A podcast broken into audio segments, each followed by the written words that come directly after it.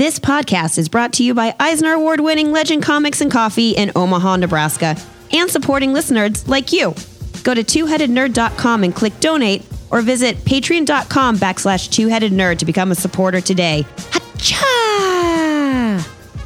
Hello, this is Mark Russell, the writer of Exit Stage Left, the Snagglepuss Chronicles, and you're listening to Joe and Matt on the Two-Headed Nerd.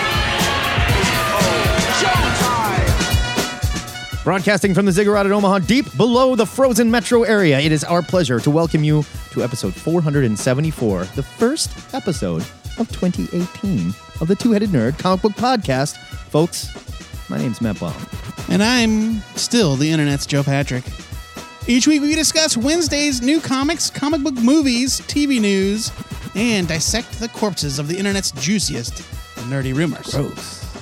Think of us as your two headed stable comic genius, or we'll send our team of lawyers to hit you with a slander suit so big you'll wish you just stayed home to watch the Gorilla Channel.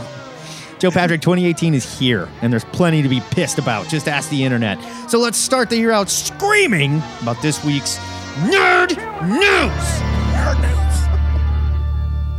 Because Matt demanded it, the teleporting mutant Blink will make her return to the Marvel Universe in a relaunch of Exiles. Okay, well, I actually demanded Nocturne. She's my favorite. I love her. Well, yeah, I mean, the Exiles is my point. yeah, yeah. From the creative team of Black Bolt writer Saladin Ahmed, Javier Rodriguez from Spider Woman, who I adore, Yeah. uh, Alvaro Lopez, who worked on Royals and Doctor Strange and the Sorcerer Supreme, and of course, the very talented Jordie Bellaire and Joe Caramagna. I wish those guys got more work, though. I mean, really. yeah, they're all over the dang place. With covers by David Marquez. Uh, you may know him from a little book called The Defenders. I don't read it. yeah, I don't either. Civil War II, hated it. He drew Ultimate Spider Man, though. That was pretty good. Yeah, yeah, yeah. Marvel announced the new series in a press release on Wednesday. Joining Blink on the new Exiles team are Nick Fury Sr. Yep. as the Unseen, Ugh. Khan, who is an old grizzled version of Kamala Khan, aka Ms. Marvel, Iron Lad, where's he been? And Wolvie, who is like a little cartoon Wolverine. Yeah. Uh, plus a mysterious team member yet to be revealed. Okay, is this the the little cartoony Wolverine that popped up in the 80s every once in a while? It was like a feisty little cartoon Wolverine. Dude, I don't know. No, he had kind of like a monster face, if I recall, if I'm thinking of what you're I thinking don't of. know. I'm not sure. I mean, this looks like a tiny little manga or anime Wolverine. Right. The series will follow the unseen. Please, can we just call him Nick Fury? As he assembles a new team of heroes to stop a new evil from threatening the multiverse. Here's a quote Exiles is a two fisted, big hearted wild ride of a book about a diverse team of alternate universe Marvel heroes banding together to stop a dire threat to the multiverse, sort of. What if meets classic X Men, which is exactly what we wanted Yes. from the Exiles. Yes. Uh, the original Exiles were created by Judd Winick and artist Mike McKone uh, in 2001. And that also had Blink and another team of mutants from alternate dimensions as they hopped around from what if world to what if world solving problems. Yes. Exiles number one comes out April 11th. Matt, how many copies have you already put in for pre order? I'm Super excited. I'm super excited and I want all of them. And with this team, I think it's going to be really good. And this is an easy one to get right because you can do whatever you want. You can do whatever you want. Yeah. You can visit any facet of X Men past, present, future. You can visit any weird twist on your favorite Marvel storyline and stick the exiles in there. I love that Nick Fury is ordering them around and not like some dumb cosmic space thing or something. I don't like that they're calling him the unseen. And if they're doing that to make it a surprise that it's Nick Fury, then don't tell us in the solicit. No, I think that they referred to him as the unseen at the end of uh, Original Sin. I think that was kind of his deal. So it, it- they're not. uh, This is not something that they came up with. that was like a man on the wall thing, wasn't it? No, Man on the Wall was he was the man on the Yeah, wall. yeah, yeah. And he lost that job or whatever because He, he, gave it to Bucky. Bucky was the man on the wall for a while. And then that that got canceled. Now they Buck- forgot. Now there's nobody on the wall. now wall. Bucky's feeling much better, and the wall went away. yeah. now the multi now the Earth is constantly getting attacked. Regardless, super excited for Exiles. Happy to have it back. Go nuts here. Can't wait. Let's get into the real news this week. The biggest news to break the internet. Thanos writer Donny Cates created quite a nerd storm, if you will, online this week when he revealed the unknown true name of Thanos, the Mad Titan. This is a huge spoiler. So, Yeah, this is spoilers ahead for this week's issue of yeah, Thanos, if number You don't want to know that Thanos' real name is Stacy. Break her computer now. to make a very complicated story very Make short. Make way for Stacy, the Mad Titan. He's like a boy called. He's like a man named Sue. Yeah, a boy He's like named he's Sue, I pissed get it. off. His dad named him that to toughen him up. Thanos' future self revealed his true name, the name their mother Sui-San had chosen for them before she was driven mad. Dion. I mean, it's probably not Dion, right? It's probably like Dion or I don't know. It Diane. looks like Dion. Let's just call him Diane. I mean, I think it's funnier to think of him as Dion because it immediately puts me in mind of Dionne Warwick. I like Diane. The internet reacted with all the level headed thinking you might expect in such circumstances. Ultimately, Cates took to Twitter to explain what should have been evident to anyone that actually read the story that Diane would have been his name had Thanos' mom not taken on. Not taking one, sorry. Not taken one look at her evil baby and gone off the deep end. His name is Thanos. Period. So, fake outrage, fake news. It's like when my sister, when my mom was pregnant with my sister, and, and they were like, if she's a boy, we're going to name him, if it's a boy, we're going to name it Andy. yeah, But it was a girl, and they named her Amy. right. It's like, yeah, Dion. Yes. Diane. Yes. My my beloved uh, son, Diane. Oh shit.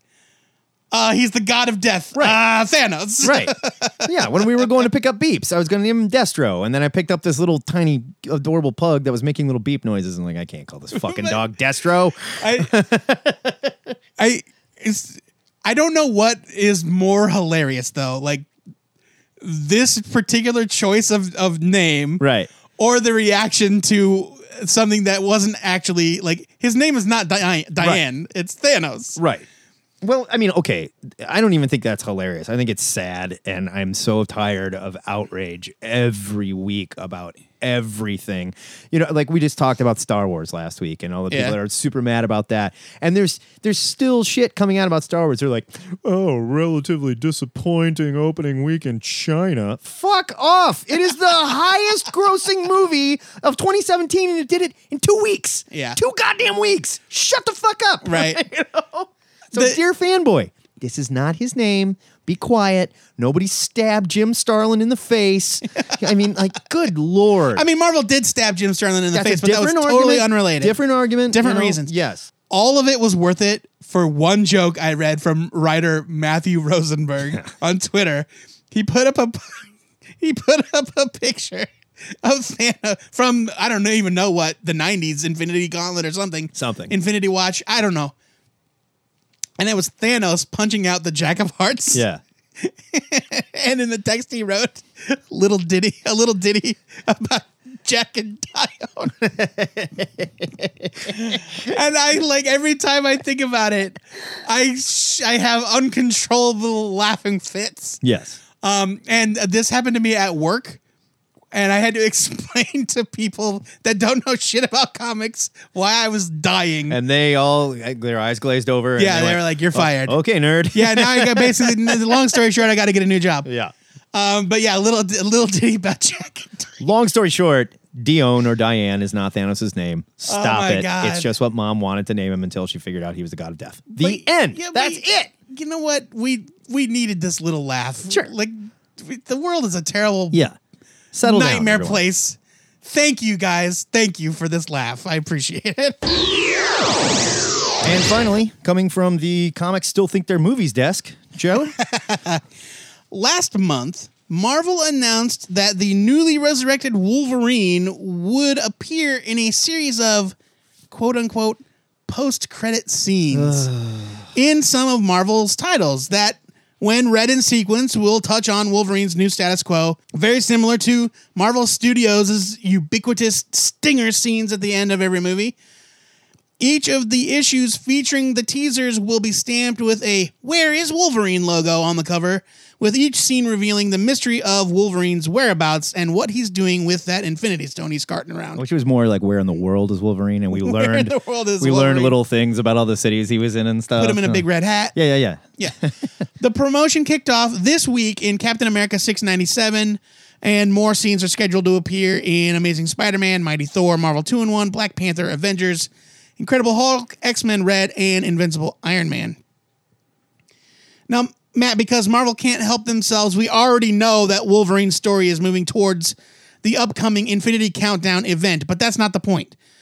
Do you think that this sort of teaser can work to build excitement on the comic page like they do on the big screen? No, and here's why. The key element of a post credit cookie is you watch a fucking movie first, and then you watch the credits, and then you get a little more. you know? Sure, but I mean, don't you you, could just flip to the back of your damn comic book and look at this if you want to. well, you can, It's but you can also fast forward to the end of the movie and watch the credits Not, if you I'm want saying to. not when you go to the theaters, not when you get that experience. That's where it works. Because by the time it's out on DVD, who gives a shit? We already know we've seen it a million times. But what, no, that's not that true. A lot of people time- that see a movie on DVD are seeing it for the 1st time. I'm not talking about them. I'm talking about the real nerds. Okay, those of us who Don't fight the crowds, and we go and we sit down and we watch the movie, and we see these idiots get up and walk out, and the credits roll, and we're like, "See you, suckers! You're about to miss something." And then you get hit with a little something that makes us go ooh or giggle or whatever. That's great. Comics are not movies. Stop calling them seasons. Stop calling them post-credit scenes. Just you do this. Feel free to do this. Give me a little extra Wolverine thing. yeah, you're, you're getting caught up in the semantics of it. Like semantics are dumb. and I'm not disagreeing with you. I think calling them post credit scenes is kind of yeah. stupid. Do I think it's going to excite people about this? I don't know. We'll see But- if they're good. Sure. because it's not just an epilogue, right? Like stories, lots of stories have epilogues. Mm-hmm. Right. This is specifically a scene added to Right. numerous totally different titles Right. that are all kind of leading to the same tease.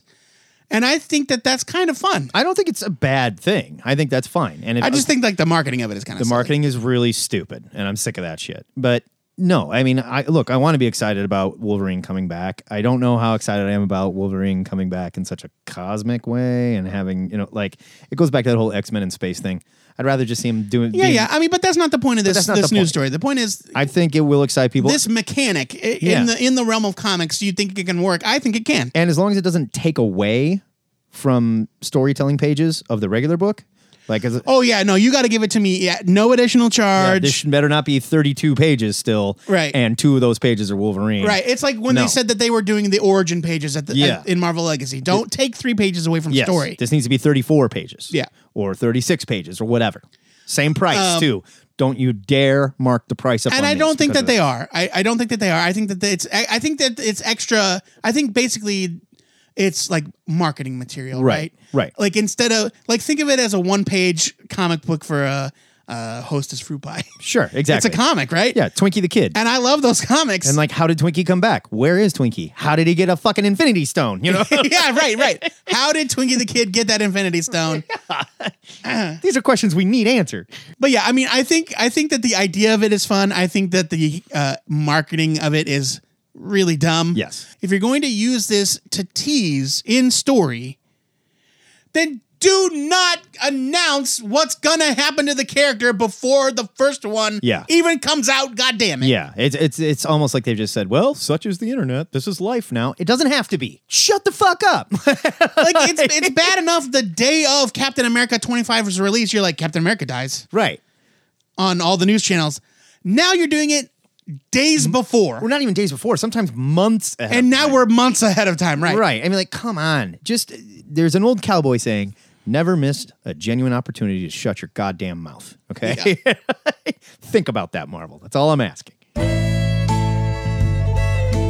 So there's your nerd news for this week, and of course, we want to hear from you on these stories and everything we missed. So hit us up on the Ziggurat hotline oh 402-819-4894. Share your thoughts with us on these stories and more. But now it's time for Matt and I to put on our critic sweaters and review some damn comics. It's what we do on this Got show. that right. Matt, what did you read this week? Joe Patrick, I picked up Batman, The Signal, number one from DC. It's written by Tony Patrick and Scott Snyder, but I think Scott Snyder just sort of helped with story elements. Tony Patrick's doing the heavy lifting. Yeah, he's a graduate of the Yeah. talent showcase Oh, that's right. That's it. right. I forgot about that. Art by Cully Hamner, 32 pages. It's three ninety nine. Here's your solicit. Batman may own the night, but with new villains emerging during the day, he needs an ally to defend the city when he can't. Only one teen is up to the challenge. Duke Thomas. After months of training, he's ready to step out of the shadow Dave of the Thomas, bat founder of Wendy's. to become his own kind of hero. Meet Gotham City's newest protector, the Signal, spinning out of the adventures of yada yada yada. Okay, so correct me if I'm wrong, but I could have sworn this book was supposed to be a monthly title when they first announced it, right? Uh, So yeah, now it's a three issue mini. Yeah, suddenly it's a three issue mini, and maybe that's okay because there's truly no shortage of bat books right now. I mean, maybe it wasn't an ongoing. Maybe they just never specifically said one way or the other. I don't recall. Regardless, after bouncing around several of the bat books, Duke is settling into his role as Gotham's Day Watch, busting baddies in broad daylight. I should mention the book is called Batman and the Signal, but I think Batman shows up for maybe three pages. They gotta sell the book somehow. I get it. Yeah. I had forgotten that Duke developed powers recently. It happened in metal. Yes. Yes. He has the ability to see light I differently. don't know. I read this book and I was like, "What? His It powers al- are what?" It allows him to sort of like rewind time a little bit. Yeah, like he gets impressions of actually things. rewind time, just sort of like see what just happened. He can't like look at dinosaurs or anything. He can like see something that happened like five seconds ago. I'm not crazy about this development. and you can kind of see what people are about to do or something. It I sort of. I don't really know. It's not well. was very confusing. It's not well explained. And I'm not crazy about this development, but I will say it does set Duke apart as the one member of the Bat family with meta ability. and they do touch on that. Yes. which I, I liked. Meta abilities seem like they may be driving the plot here too, but no spoilers. The people of Gotham seem to react to Duke strangely, as if heroes don't ever operate during the day In Gotham. in that town. In Gotham, We've seen it happen a million times. We have seen Uh, Batman in the daylight plenty of times. Sure. Superman hangs out there sometimes. The Green Lanterns have done shit in Gotham, and everyone's running around going, Hey, what are you doing? We're supposed to be safe during the day. Okay, first of all, you live in Gotham. No one is ever safe at any time. I, I don't know. From I- anything. I, do kind of like the idea that some people are just like, "What the fuck? you guys do not come out during the day. Get out of here." I found that as kind of a tough sell. But eh. I like the tone of the book that Patrick takes, combining Duke's powers with his intelligence. But in a very crowded Bat family, I'm not sure this first issue is doing anything to carve out a real niche for the character. Don't get me wrong, the dialogue is good. Duke's voice and character are solid. I hate his costume. It's a bad costume. But that is by no fault of Patrick or artist Cully Hamner. They didn't come up with it. I'm just not sold on the signal yet. I'm giving the signal number one a strong skim it because it's a good read with solid art. But there's a scene in this book that really spelled it out for me. When the whole Bat family is sitting around a table and they're all yelling at Batman and they're like, what is this guy's deal? Why do we even need this guy? This is a bad idea. And I gotta say, I kind of agree with them. Right. I. You said earlier that the book doesn't really uh, make a good case, or does it? It doesn't do anything to carve out a real niche for the character. Yeah. Um, I'm going to take it one further, and I'm going to say that it doesn't actually make a strong case uh, for why he exists at all. Yeah. and it doesn't actually. They make it sound like everybody sleeps all day. So we need somebody to, you know. Well, but not only that, but also I found myself like I I've been reading the Batman Batman books for years. I read DC Metal. I I knew all this stuff that was going on with Duke. right. But if you went to the comic book store and you saw a new comic book with Batman on it, and it's mm-hmm. like Batman and the Signal number one, awesome, great. You're gonna not know what is going on at all. Yeah. They don't explain anything. No, they really didn't. They dropped you right into it. And I will say the whole thing with his powers also really muddled the story, the plot, where this is going. I'm fine with him having powers, Yeah, but I I mean, didn't understand what the powers were. Uh, they they make s- I'm passing. Not, you know what? I'm not totally fine with it because I, the one thing that I like about the Bat family and Batman is everybody is just who they are. right, but that's what sets them apart, and that's part of the story. And I guess. like- I- but again, that case, I don't feel like they made that case here. That See, it and I, happens I felt, to be part of the. I feel that they, I feel that they did. I like the idea that he feels like an outcast in the Bat family Sure. because he's got powers and they Sure. don't. Um, and that's fine. But they they make the most vague passing references to things like something's up with his parents, right. or uh, something happened to him. Now he's got powers. Yeah. Uh, they they make a, a reference to We Are Robin. Yeah. Which was a short lived series that got canceled well over a year ago. Yeah, there's two characters that and are sitting with don't him, explain shit. and we don't even know why he's with those two characters. I didn't even know who they were until they said that, and the, until Yeah. they mentioned being Robin. And I read We Are Robin. I did and I was just like, oh, I didn't uh, remember. Guess they were there. Yeah. you know. It's like coming in halfway through the movie. All these characters have been named. These things have happened to them. Yes. You don't know what's going on. Yeah. Mm-hmm. Why is he dressed in yellow all of a sudden? He's got a base now? Who's this? What? And that's how I felt. And I knew all this stuff.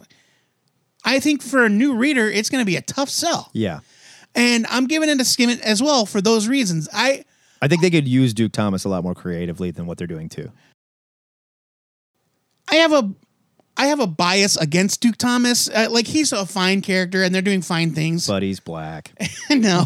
oh, sorry. I thought I thought that's where you were going. but Scott Snyder had a habit in his Batman run of just creating proteges for Batman from Yeah. whole cloth yeah, and then like moving on from them. Like there was Harper Yeah. Row, the girl, the girl that was for a while they were like, oh, is she gonna be the female Robin?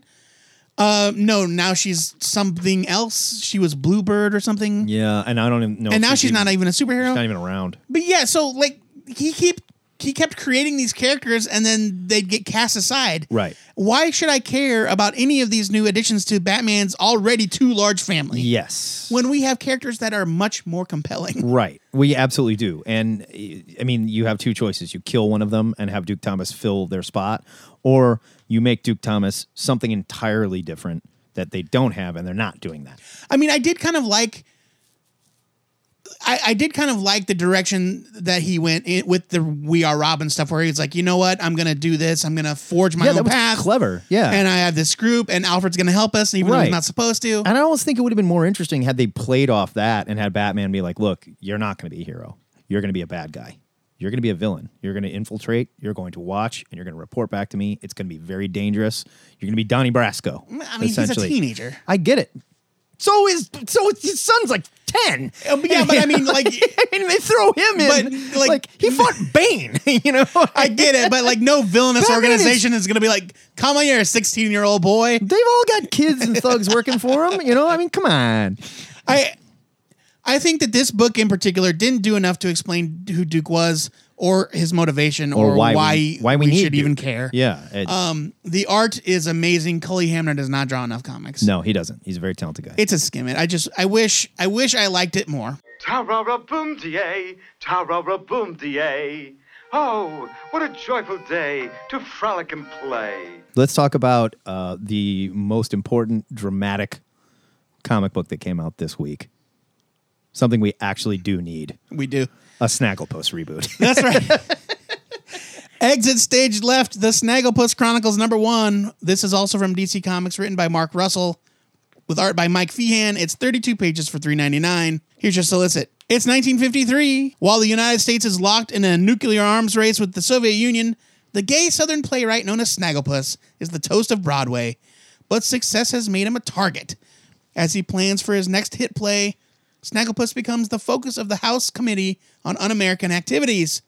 And when powerful forces align to purge show business of its most subversive voices, no one is safe. Mark Russell, the writer that turned the Flintstones into a brilliant, biting satire of contemporary society, is back to flip another Hanna-Barbera property on its ear. Russell seamlessly merges the anthropomorphic world of Snagglepuss into the great melting pot of 1950s New York, where artists and homosexuals are being targeted as subversives by the paranoid government. Snagglepuss's over the top, effeminate mannerisms are gone here. He's not here to be mocked for his lisp or his wacky behavior, though he still is not wearing any pants. yeah, well, he's Snagglepuss. Oh, yeah.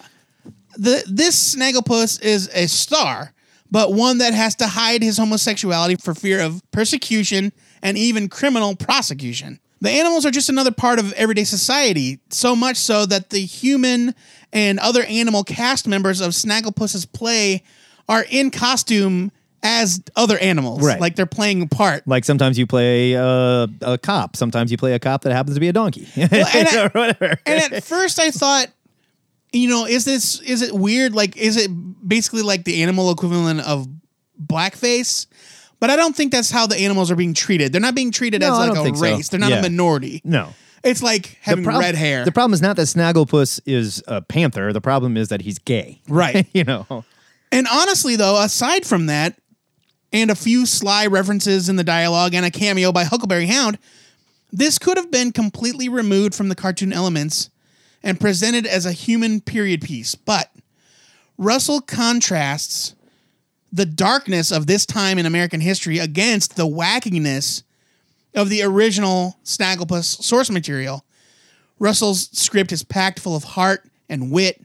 I especially loved the addition of prosecutor Gigi Allen, crusader for all that's good and pure about America, which is a punk rock reference so obscure that I'm stunned that I got it.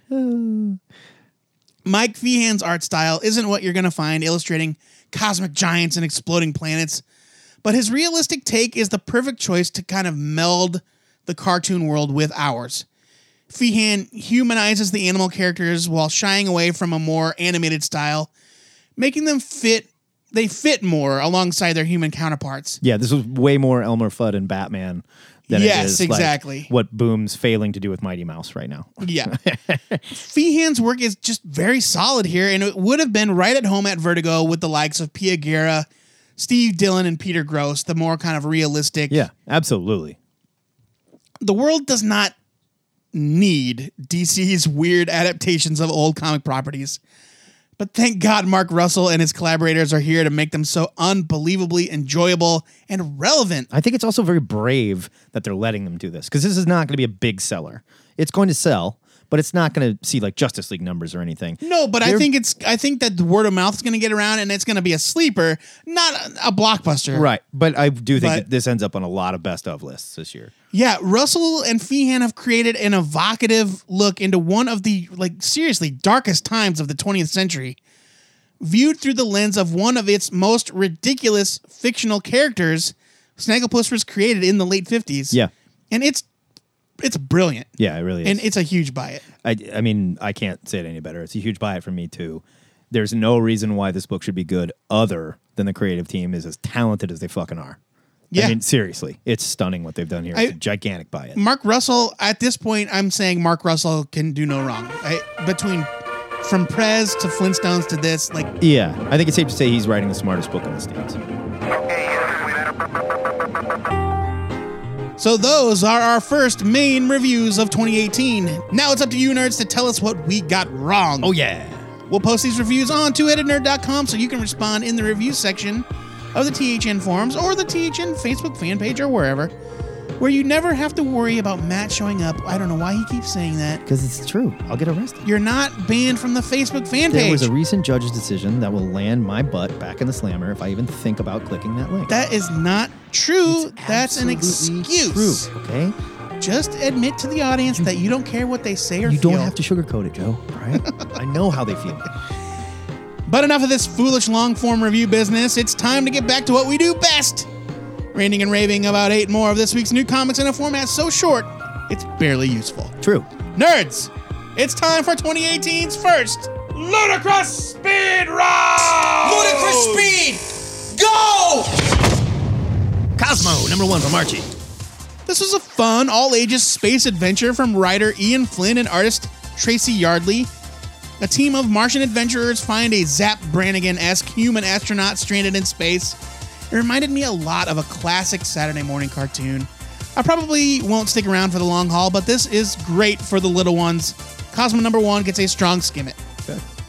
Rise of the Black Panther number one from Marvel. This is number one of six. It's a limited series. Ta-Nehisi Coates is telling the secret origin of the latest Panther, starting with T'Challa's parents' story. Coates seems to have been handed the keys to the kingdom here, and he's still using old FF continuity to flesh out Wakanda's story, but also interjecting some of his own stuff, and it's very, very cool. Paul Renaud is wonderful on art as usual, and Coates is writing the most intelligent superhero book you've ever read. I'm giving this a huge buy it. It works perfectly alongside what's going on in Black Panther right now. I can't see enough. Star Wars Forces of Destiny, Leia, One Shot, IDW. How are they able to put this out? I mean, they don't have some sort of licensing deal.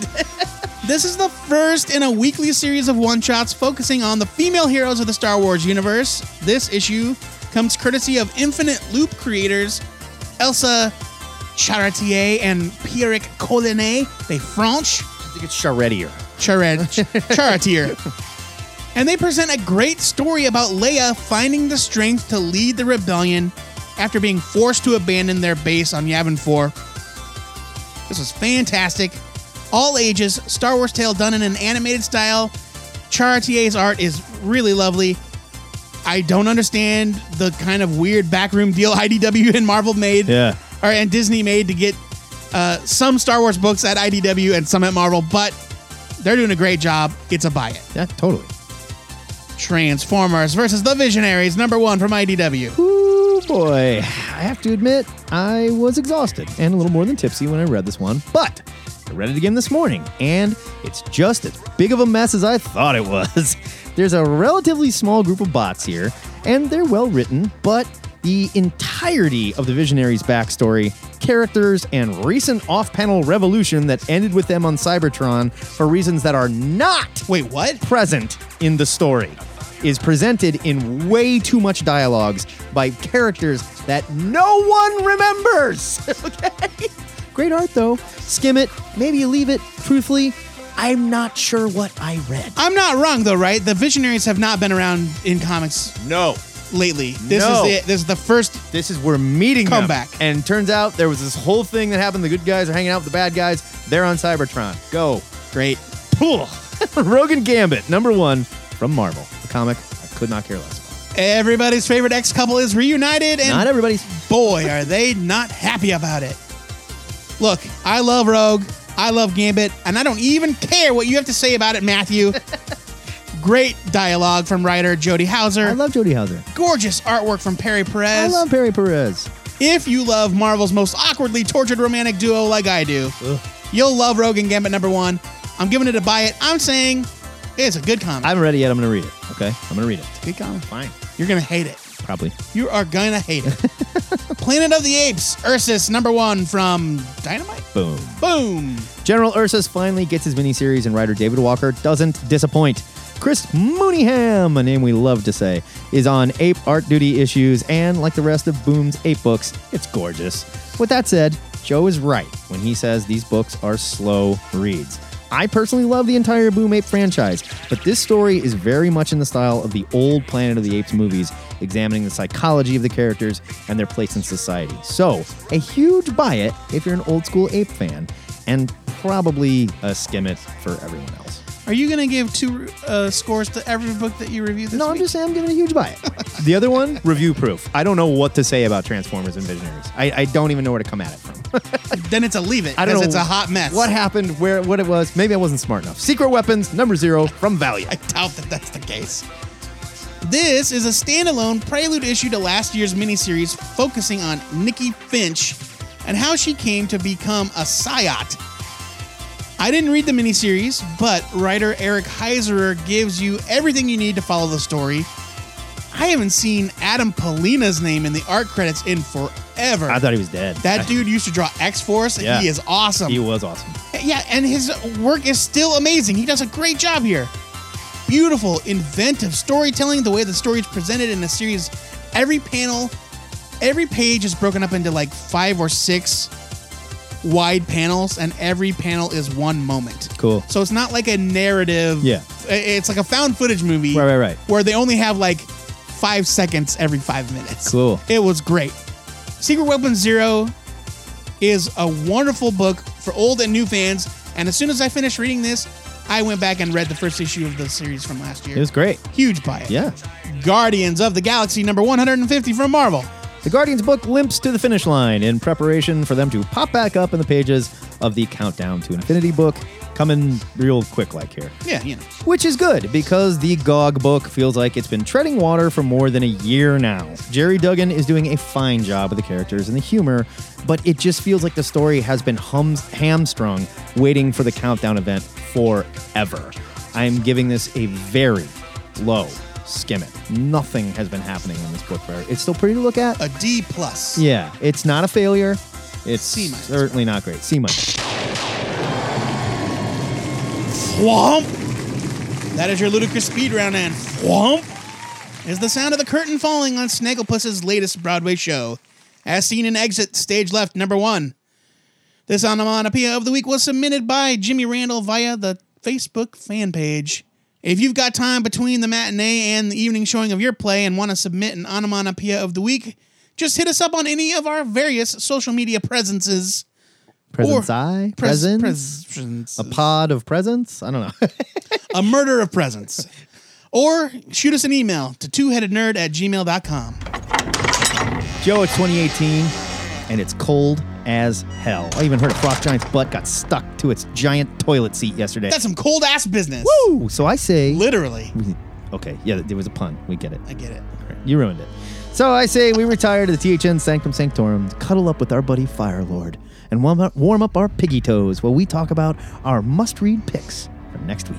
My pick for next week is Avengers 675 from Marvel Comics, written by Mark Waid, Jim Zub, and Al Ewing, with art by Pepe Larraz. It's 40 pages for $4.99. There we go. Here's your solicit. Hold on to your butts. No surrender. Part one. Avengers goes weekly for the stunning 16 part saga that will write the end of an era. The Earth has been stolen. The sky burns while mysterious cosmic objects crash down from above, wreaking havoc across the world. The Avengers are the last line of defense between Earth and the mysterious forces threatening to tear it apart. It's time to assemble the teams you know and love from Avengers, Uncanny Avengers, US Avengers, and Occupy Avengers. Okay, I only love one of those teams. Come together to face a threat beyond any they faced before in a weekly epic adventure that will define the future of Earth's mightiest heroes. Is there an actual Occupy Avengers team? I thought it was just Hawkeye. I don't fucking oh, know. and I Red don't know what Wolf. the, bu- is that book even around? Well, This- not it's anymore. okay, good. Ugh. What a terrible name. Yeah, it was a terrible name. So this is we talked about this on the show when they announced it a, a month or two back. Yeah. This is basically the Avengers all coming together under one banner, just being the goddamn Avengers. This is Let's Fix the Avengers. Hopefully, let's fix the Yeah. fix the Avengers. And when it's all said and done, let's not go back to having all of these weird, shitty little team books. Yeah. Like I don't care how good Uncanny Avengers is. Yeah. It, it might be a great book. Sure. It is no longer relevant. Yeah, we don't need that blend of X Men and Avengers anymore. Uncanny Avengers served a very specific purpose for a specific time Yes. in the Marvel And it was universe. fine. It was that fine. time is past. yes, let it go. So please, yes, please, please, please, guys, fix the Avengers. And when we come out of it, don't fucking call it New Avengers again. Don't. Just call it the goddamn Avengers. they won't because they're on their way to 700, baby. I know. It's going to be the Avengers. Matt, what's your pick for next week? My pick is Ninjak versus the Valiant Universe, number one from Valiant, written by Elito Rahal. I believe Eliot it's Eliot. Art by Joe Bennett, 32 pages, 3.99. Here's your solicit. A first of its kind comic book experience. Watch the upcoming live action digital promotion coming this winter. I don't know what that is. Then jump headlong into the fight fueled showdown of the century as acclaimed writer Eliot Rahal, the Doorman, and red hot artist Joe Bennett, Teen Titans and Deathstroke, as they reveal the full scope and adrenaline drenched intensity of Ninjak versus the Valiant Universe. Colin King is Ninjak, MI6's deadliest intelligence operative and weapons expert. When the ruthless assassin Roku, not the little box that you watch cable with, exploits his greatest weakness, Not the Dragon Ball Z character. That's Goku. that's Goku, will be forced to betray his closest allies. Now on the run, he must face off against the most powerful heroes known to man for a high octane, take no prisoners, trial by fire, more perilous, and more unpredictable whew, than any he's faced before. In 2018, the world's most dangerous super spy goes to war with the Valiant Universe. Guest starring, well, fucking everybody. I mean, the Valiant Universe is on it. It's a great jumping on point for Valiant and for Ninjak. And when Valiant says that, they mean it. They absolutely mean it. You can pick this up and go. It's going to be fun. It's going to be crazy. I'm excited. Failed to read it like I, gotta do with figure out what most Valiant things. digital short thing is. I I, Well, they're they're I kind of googled it and I couldn't find anything. they're like making There's movies coming. internet. uh, Nin, isn't there like an internet Ninjak like live action thing? Not I. I don't know. Oh, you need to figure it out. Yeah, I know. The THN trade of the week goes to The Vision hardcover from Marvel Comics, written by Tom King, with art by Gabriel Hernandez Walta. It's 488 pages for $39.99. That's so many pages. That's a lot of pages. Here to solicit. one of the most celebrated comic books of the century. Whoa, hey. Yeah. Mm-hmm. Mm-hmm. Collected alongside an expansive array of special features. Vision wants to be human, and what's more human than family? So he heads back to the beginning, to the laboratory where Ultron created him as a weapon, the place where he first rebelled against his destiny and imagined that he could be more, that he could be a man. There he builds them a wife, Virginia, teenage twins, Viv and Vin. They look like him, they have his powers, they share his greatest ambition or obsession. The unrelenting need to be ordinary. Behold, the visions. Theirs is a story of togetherness and tragedy, one that will set the android Avenger on course for a devastating confrontation with Earth's mightiest heroes. This collects the entire Vision run 1 through 12, plus extras from the director's cut issues. If you did not read the Vision, if you did not listen to all the things that we were telling you and everybody else on the internet were Yeah, telling you, Yes. please, for the love of all that is holy, buy this comic. It's so good. So there's our picks for next week. Of course, we always like to hear what you nerds are reading. So hit us up on Facebook, hit us up on Twitter. Tell us what pages you're flipping and what you think we should be reading and reviewing on this show. We love to hear that stuff. Yeah.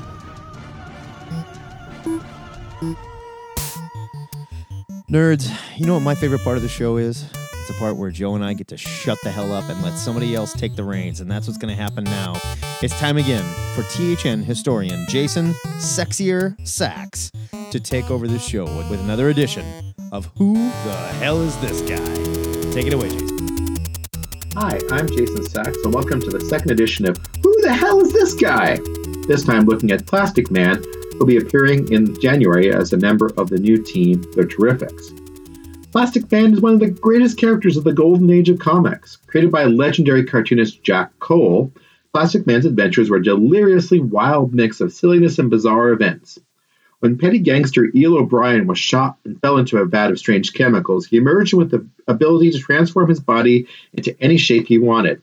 Joining the FBI, or at least something like the FBI, Eel went straight, but he was never narrow. Under Cole's brilliant guidance, Plastic Man became part of a whole series of unbelievably hilarious comic stories, often accompanied by his overweight and incredibly lucky and incredibly self centered sidekick Woozy Winks. Seriously, if you have the chance to pick up any of the eight volumes of the DC Archives of Plastic Man or any reprints of this material, run, don't walk to buy it. It's I don't think I've ever laughed as hard as I ever as I did over the pages of the later issues of the archives. Between the insane shapes our hero turns into, the absurd and hysterical villains he fights, and Woozy's craven self-centeredness, these comics are as funny as any stories ever published. Plastic Man lasted all the way to the end of comics' golden age, running out of steam in 1956 with the end of Quality Comics. Sadly, Cole was also lost to the world two years later. He famously committed suicide for unknown reasons just as his comic strip Betsy and Me was beginning to grow popular. DC revived Plastic Man in 1966, possibly hoping to build on the success of the Batman TV show with another absurd superhero. This time, written by Arnold Drake with art by Winslow Mortimer, the series lasted only 10 issues. It's not that great. There's a couple stories by uh, Gil Kane that are kind of good, but it's nothing special about it. It was one of the several fitful revivals of the character over the years. He often appeared with Batman in issues of Brave and the Bold and pretty serious stories. In 1976, editor Gerry Conway revived Plastic Man, and though Steve Skeates's scripts and Ramona Fradon's art were nice, the series only lasted 10 issues. Plastic Man also starred in a Saturday morning cartoon from 1977 1979, excuse me, 1981, which aired immediately after Super Friends. It's not great. Uh, you can find episodes on YouTube. Um, good luck lasting between that through more than one issue or one episode. There have been a couple of pretty good revivals of Plas since then. Phil Foglio delivered a fun four issue mini in 1988 and 89, and Kyle Baker had a great revival of the character from 2004 to 2006. He's also been a member of the Justice League, especially under the Grant Morrison run, as well as being parts of other teams. But Plastic Man is yet another of those second rate, half forgotten heroes who seem to fill the DC universe these days. It'll be fun to see what Jeff Lemire does with Plas and the Terrifics, but it's hard not to see Plastic Man as a character whose time has come and gone.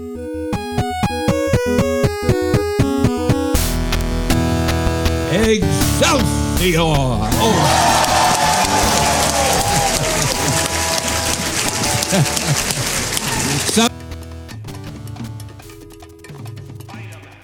That is it for THN 474. Joe Patrick, before we get out of here, why don't you reset a question of the week for these nerds to mull around while they get ready for THN cover to cover next week, now in its new time slot on your RSS feed, wherever you want to, It's- whatever time you want I to I mean, it's the same time slot. It's Well, just. I mean, maybe there's people that are like, I, I listen to it at 415. I don't know.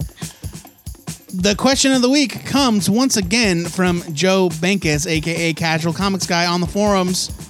Joe says, on the flip side of the last question, what is the worst, best comic series that you've ever read?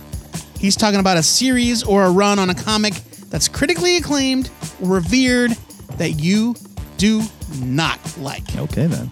You got until Saturday to get your answers, or you can call us on live when we record. There you go. THN is a listener supported podcast, and we want to hit you with a celestial sized thank you to everyone that's supporting the show on PayPal and Patreon. Without you nerds, we can't afford to maintain the Ziggurat steam heating system, which feeds directly off Mephisto's lake of fire sitting directly below us. And it gets cold up in here. Woo! Let me tell you. Before we go, our weekly shout out goes to our good friend Andrea Shockling, who launched her Patreon page this week to support her nasty art habit. Oof. Matt wrote that, So not ugly. me. No, She her does- art is great. It's just art is a bad habit. Yeah, into. she's just like constantly scratching, Oof. rubbing watercolor pigment onto her gums.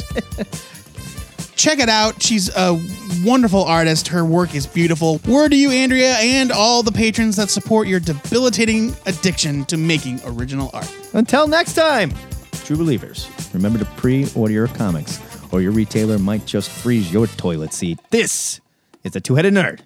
Signing off. That's some cold ass business. Woo! Get it?